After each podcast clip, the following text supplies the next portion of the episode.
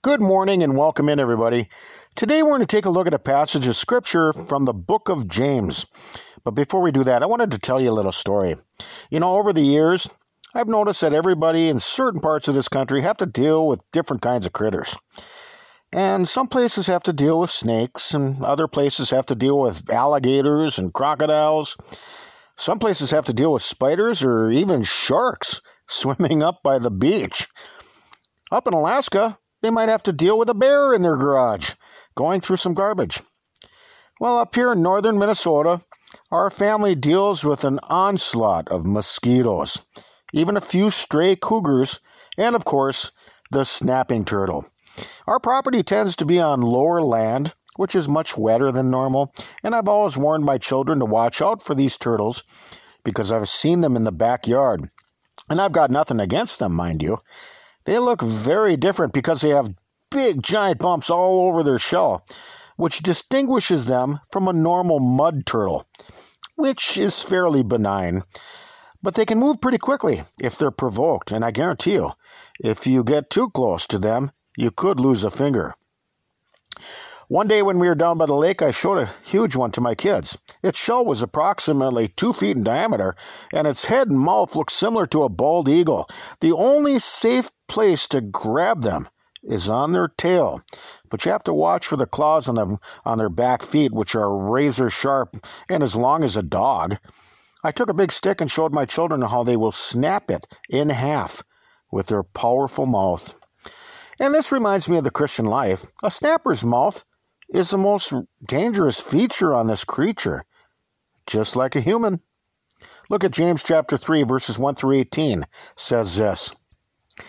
My brethren, be not many masters, knowing that we shall receive the greater condemnation. For in many things we offend all. If any man offend not in word, the same is a perfect man, and able also to bridle the whole body. Behold, we put bits in the horse's mouth, uh, that they may obey us, and we turn about their whole body.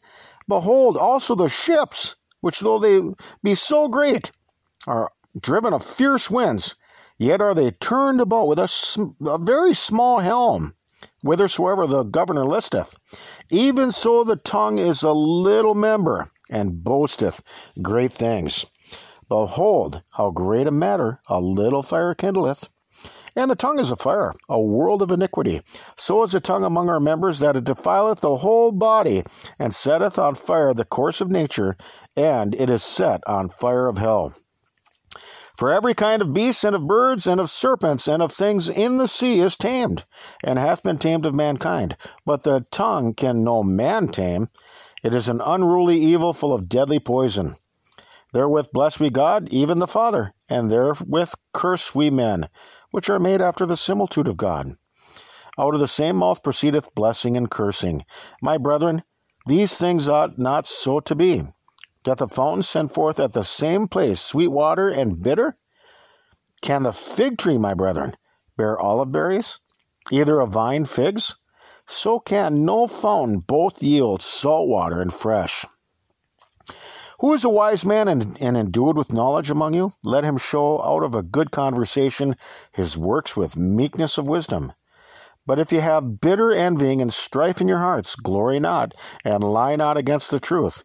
This wisdom descendeth not from above, but is earthly, sensual, devilish. For where envying and strife is, there is confusion in every evil work. But the wisdom that is from above is first pure then peaceable, gentle, and easy to be entreated, full of mercy and good fruits, without partiality and without hypocrisy. And the fruit of righteousness is sown in peace of them that make peace. Just like a snapping turtle, somebody's mouth can be a very dangerous thing. It can wound you or hurt you in very much the same way. The mouth of a snapping turtle is one of the smallest parts of its body, but it can really do a lot of damage. It's an animal, and that is the turtle's nature.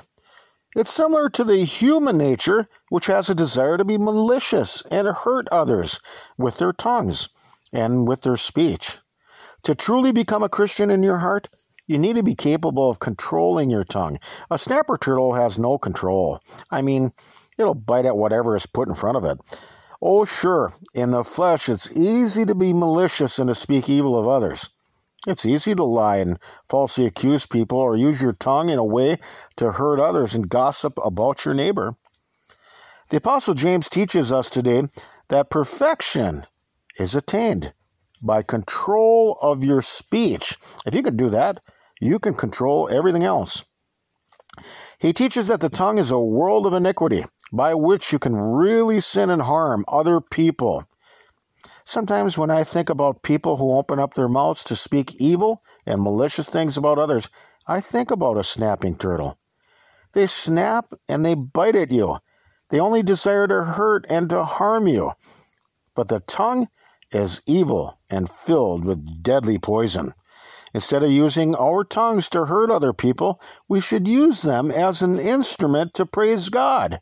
We can use our tongues to pray to God, or to sing to Him, or to edify and build up each other in the church.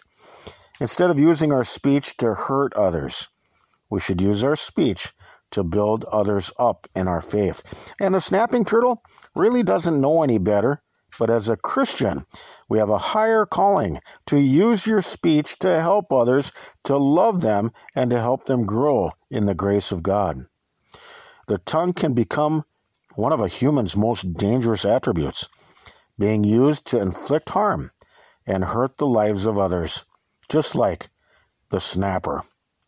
So let's think about these things for right now. We can be found on your web browser by searching TLK JBC, where you can find our diaries distributed through various platforms. We are not associated or affiliated with any other religious groups. You can get our entire podcast feeds directly along with transcripts at tlkjbc.com. Or I suppose that you could find us somewhere up here in the great northern Minnesota woods. Peace to you, and Lord willing, we will talk with you some more tomorrow. Till then, bye bye, everybody.